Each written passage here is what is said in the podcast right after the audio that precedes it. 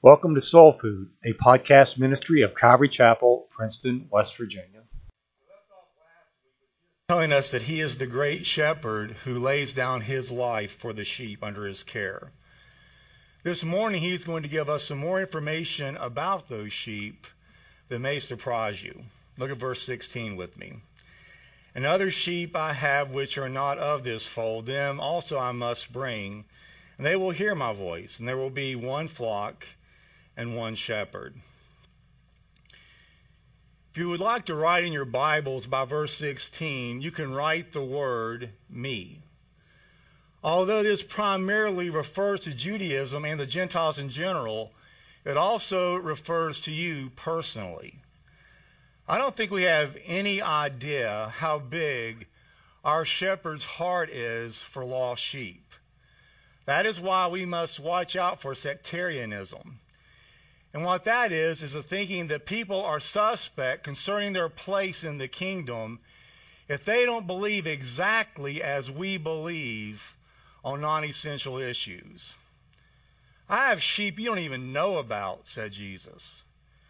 Now, does that mean that there should never be any division among those who say that they are Christians?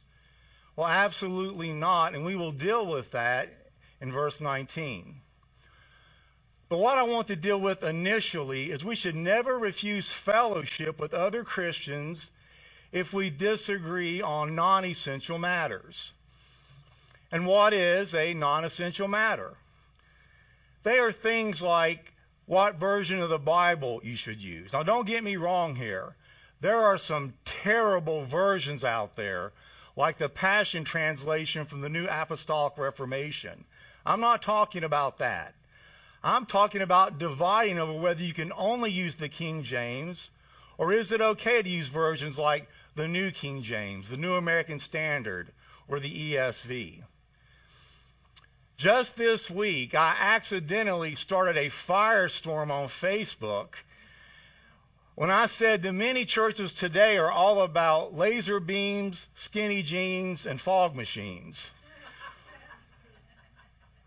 Well, one lady took exception to that and said that it was a disgrace, and I quote, a slap in the face of God that I don't always wear a suit on Sunday morning.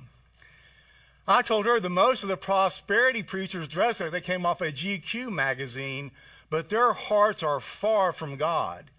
And that God is far more concerned about our hearts than what we wear. I also told her that concerning dress, the Bible only commands modesty, and that can be done with a suit or sweatpants. Ray Ray nailed it when she posted Colossians 3:12, which tells us, "As God's chosen ones, holy and beloved, clothe yourself with compassionate hearts, kindness, humility, meekness, and patience." That's what God wants us to wear. Anyway, I would tell you to go check it out, but she deleted that section of the comments. Other non essential things are things like music, the Sabbath, and what color carpet in the church, or in our case, concrete. Of course, our floor is multicolored, so just pick a section you like and just focus on that one. But with that said, it may surprise you how many Christians will break fellowship over silly things. Let me give you a verse that, believe it or not, has been used to support this view. This is 1 John 2:19. They went out from us, but they were not of us. For if they had been of us, they would have continued with us. But they went out that they might be made manifest that they that none of them were of us. Now, is that saying that if God would lead someone to leave Calvary Chapel, they are out of God's will? Well, of course not. In fact, in context, that verse is speaking of the many false teachers who are already proliferating in the New Testament. Sadly, though, there are some churches that are so myopic in their vision that they believe the only people going to heaven is us four, no more. Now shut the door. Anyway, back to our text. Please notice that Jesus says that he must bring them. Not should bring them or might bring them, but he must bring them. On this, James Montgomery Boice writes, Years ago, I preached a sermon entitled The Must of the Master. The message considered this verse we're looking at this morning and three others. First, just as Moses lifted up the snake in the desert, so the Son of Man must be lifted up. This speaks of the necessity of Christ's death. Second, know ye not that I must be about my Father's business? This referred to the whole of Christ's life. Third, Zacchaeus, come down immediately. I must stay at your house today. Here the divine necessity is applied to the calling of the individual. Then our text this morning, I have other sheep that are not of the sheep pen. I must bring them also. Here the principle is applied to the calling of God's people throughout the world. I found that very helpful. Moreover, when Jesus says must, things happen. Now, when I say must, things may happen, although not necessarily. For instance, I can say, I must lose 20 pounds. That is very easy to say. But if all I eat is Little Debbie Swiss rolls, it's simply not going to happen. But when Jesus says must, difficulties vanish. Mountains are torn down. Life comes out of hell, out of death. Hell is vanquished and people believe. What wonderful things Jesus says about these sheep. In the first place, he says that he has them when he says, I have other sheep. That is, he is saying they are his already. If they were not, he would have had to have said, I will have other sheep, or I hope one day to have other sheep, assuming that things go as I hope they will go. But this is not the expression that Jesus used. Jesus says they are his and he has them. Now, the first part of the verse deals with the other sheep who, in the context of the parable, are the Gentiles. Now, we know this from the context. The opening verses of the chapter have already spoken of one pen or fold, and that fold was Judaism. It was Christ teaching that he had come to call those who were his own out of Judaism. The man who had been born blind was one example. The disciples were others. In the next chapter, Mary, Martha, and Lazarus also are seen to be Christ's sheep who are called out of Judaism. Now, Christ teaches that there are other folds from which many more sheep must be called. The fold of the Greeks, of the Romans, of the barbarians, and others. In each of these folds, Christ has those who are his own, who have been given to him by the Father, for whom he was about to die and whom he would call. These are now going to form one great flock, the church, of which he is the true shepherd. Spurgeon once wrote on this theme Our shepherd king has greater thoughts than the most large hearted of his servants. He delights to enlarge the area of our love. Now, this verse reminds us of Christ's words that are similar words that the Apostle Paul recorded in the 18th chapter of Acts. On this occasion, Paul was in Corinth having come from a not too successful preaching mission in Athens. Moreover, he had just experienced opposition from the Jewish population in Corinth. Now, no doubt, Paul was probably somewhat discouraged at this point. But here in Corinth, at this very point in his ministry, the Lord appeared to him by night in a vision and said, Do not be afraid. Keep on speaking. Do not be silent, for I am with you. And no one is going to harm or attack you because I have many people in this city. Many people. What a comfort that must have been to Paul, and how bold he must have been as he set out to find these sheep who belong to the fold of the great shepherd. Look at verse 17. Therefore my Father loves me because I lay down my life that I may take it again. No one takes it from me, but I lay it down on myself. I have power to lay it down, and I have power to take it up again. This command I have received from my Father. Therefore there was a division again among the Jews because of these sayings. Great is the mystery, Paul declared, that God left heaven and became a man. But God didn't stop there. He went lower still. He became a lamb. But he went even lower than that. Not only did God become a man and then become a lamb, but Psalm 22:6 tells us that the lamb became a worm.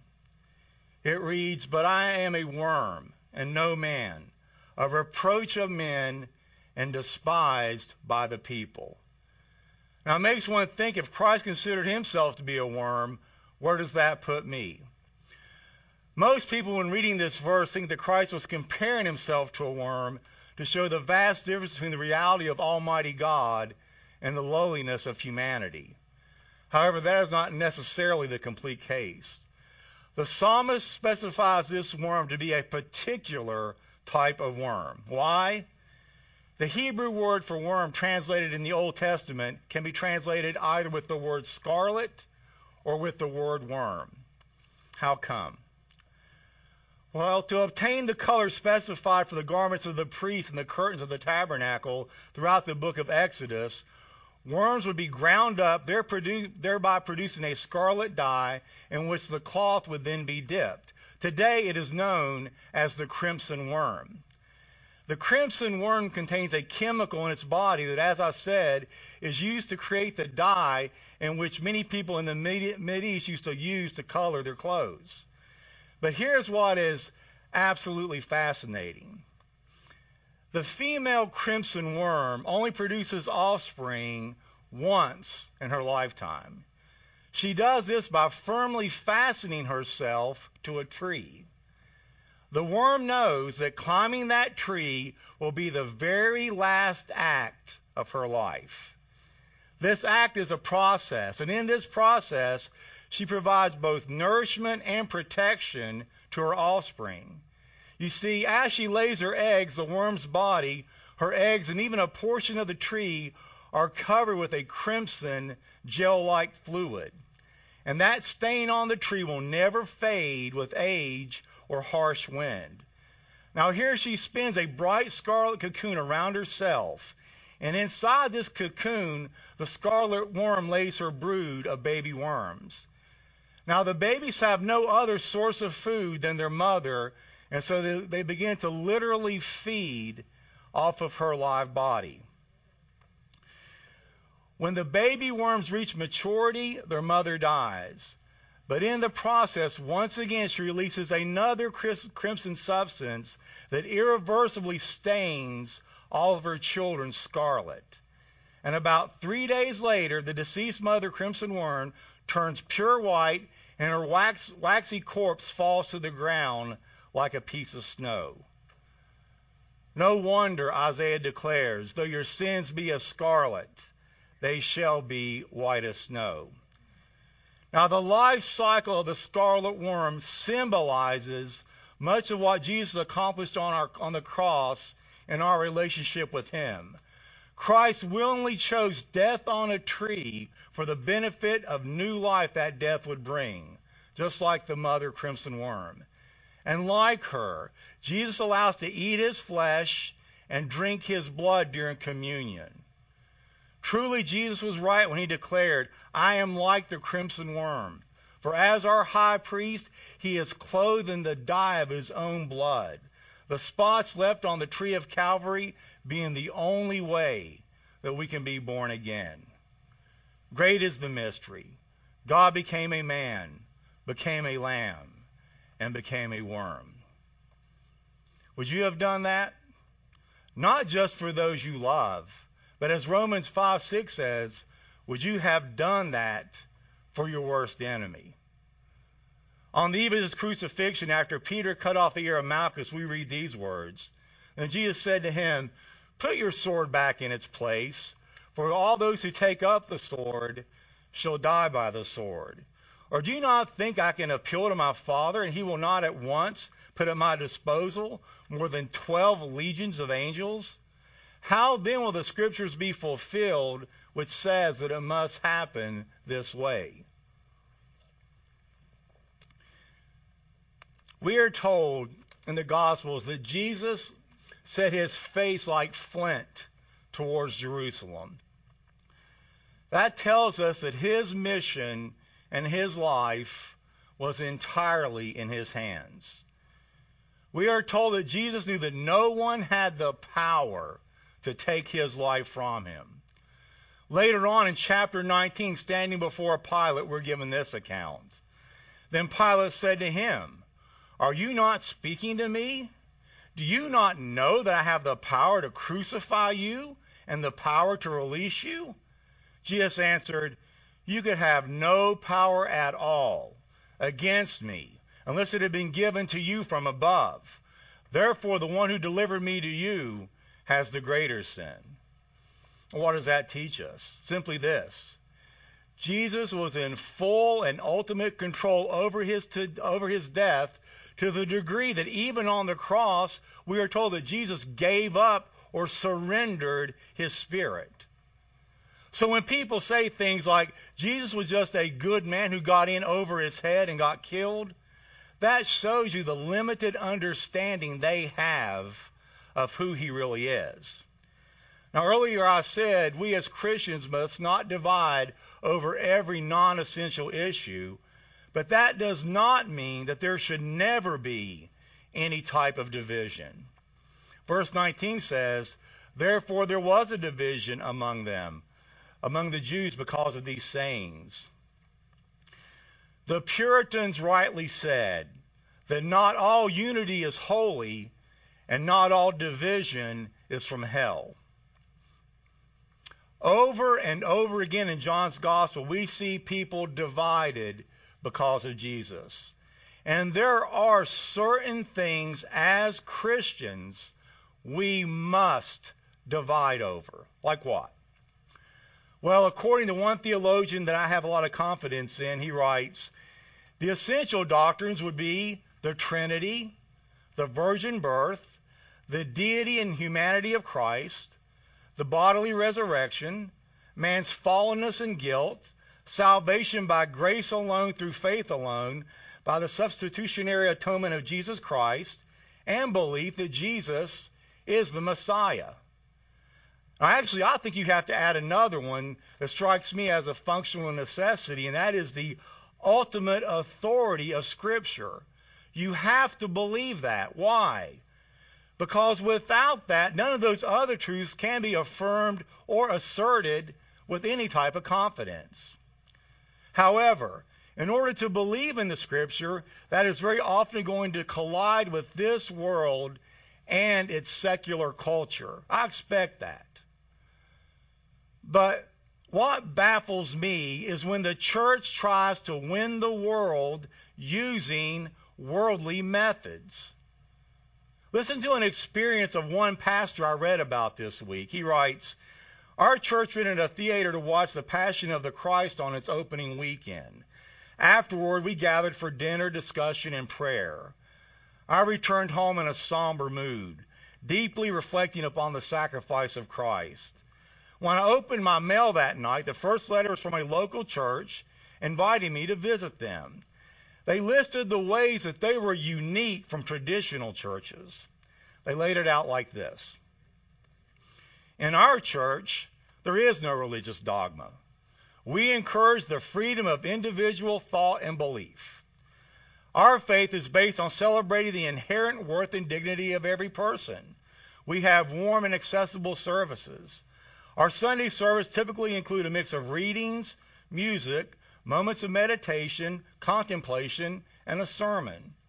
In our children's religious education program, we teach our kids to be accepting of differing beliefs and the importance of each person seeking his or her own truth. They finish by saying, so if you're looking for a congregation that cherishes freedom of belief and opinion with a warm sense of community and fellowship, Please visit us. The pastor who received this then writes, I had just watched the horrific suffering of Jesus and heard him say, I am the way and the truth and the life, and no man comes to the Father except through me. Hours later, I opened an invitation to visit a church group where the truth doesn't even matter. He says the contrast was overwhelming. Look at verse 20 with me.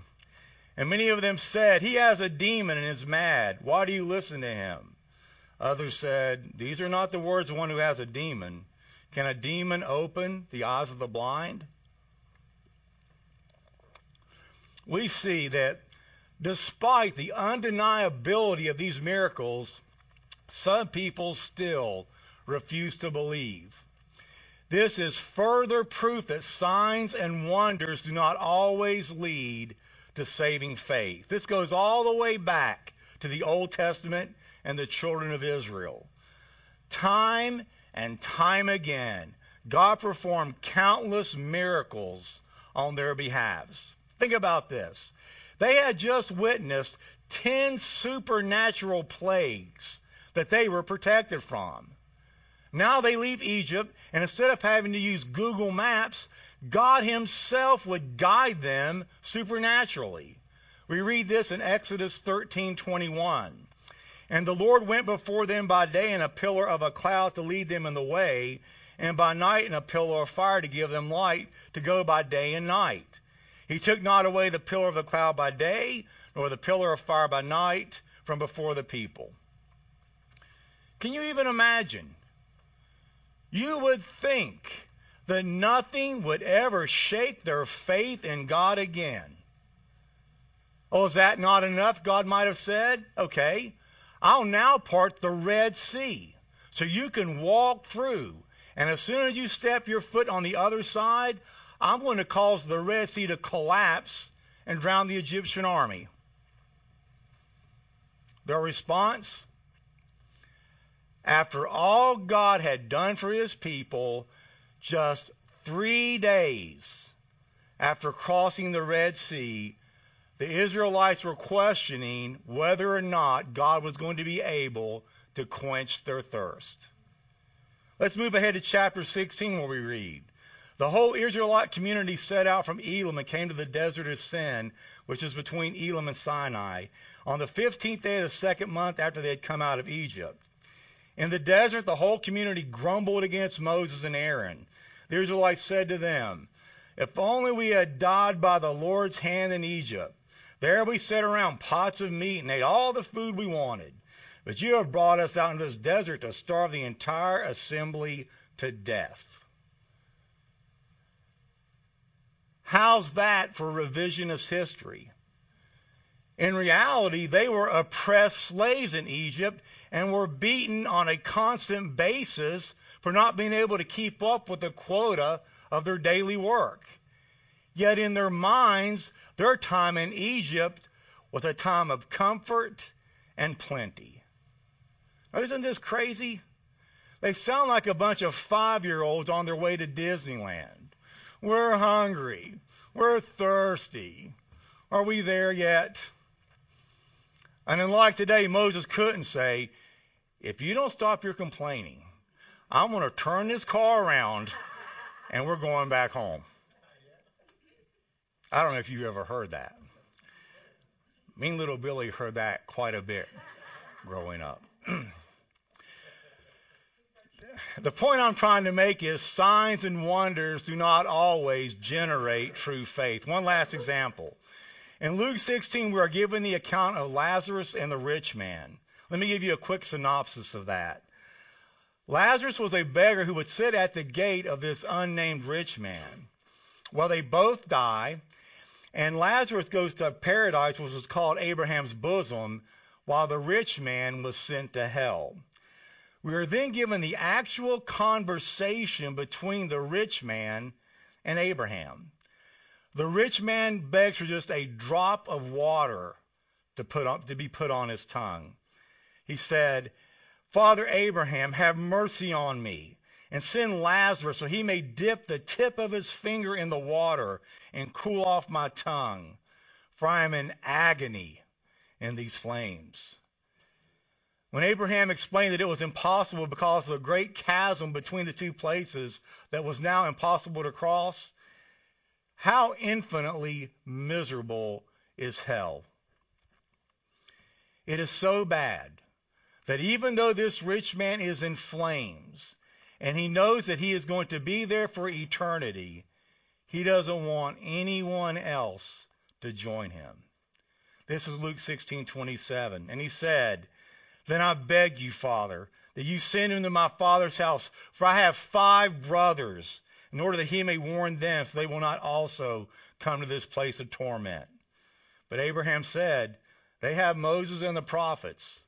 Let them hear them." But he said, "No, Father Abraham, but if someone goes to them from the dead, then they will believe." But he said to him, If they do not listen to Moses and the prophets, they will not be persuaded, even if someone rises from the dead. What produces true faith? It is not signs and wonders.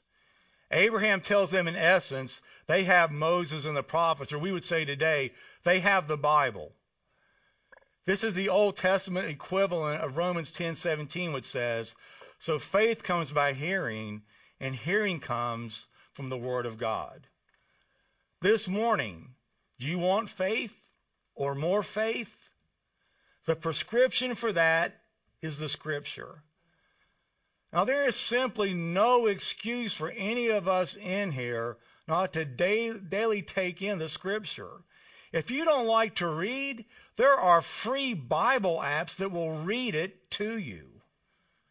We can take in the scripture if we want. Now, don't tell my boss. But the last 45 minutes of my mail route, I listen to an audio Bible. That enables me to go through the Bible two times every year. Now, I'm not saying that to try to impress you. I just want you to see how easy it can be if we just take the time to do it. Look at verse 22 with me. Now it was the feast of dedication in Jerusalem, and it was winter. And Jesus walked in the temple in Solomon's porch. Then the Jews surrounded him and said to him, How long do you keep us in doubt? If you are the Christ, tell us plainly. Jesus answered them, I told you you do not believe. The works that I do in my Father's name, they bear witness of me. But you do not believe, because you are not of my sheep, as I said to you. Now, some see in John's reference to winter a metaphor for the Jews' spiritual state, that it described not only the season of the year, but also Israel's spiritual coldness.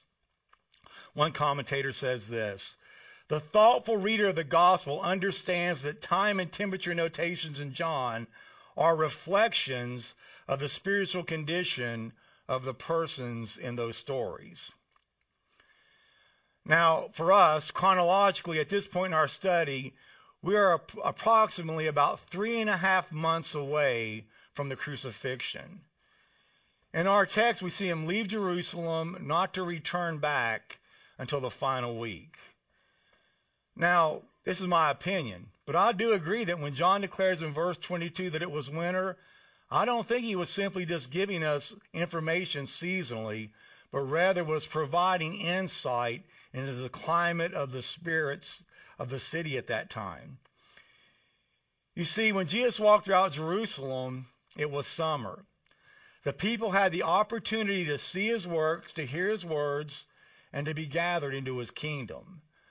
But because they rejected him, as he left Jerusalem, I think Jeremiah 8:20 to a portion was indeed fulfilled, where we, where, where we read what I think is one of the saddest verses in all the Bible. Jeremiah 8:20, "The harvest is past, the summer has ended, and we are not saved." As we finish up this morning, we see that despite this, the people still have the nerve to ask him to plainly tell them who he is. Listen, I don't know how much plainer you can get.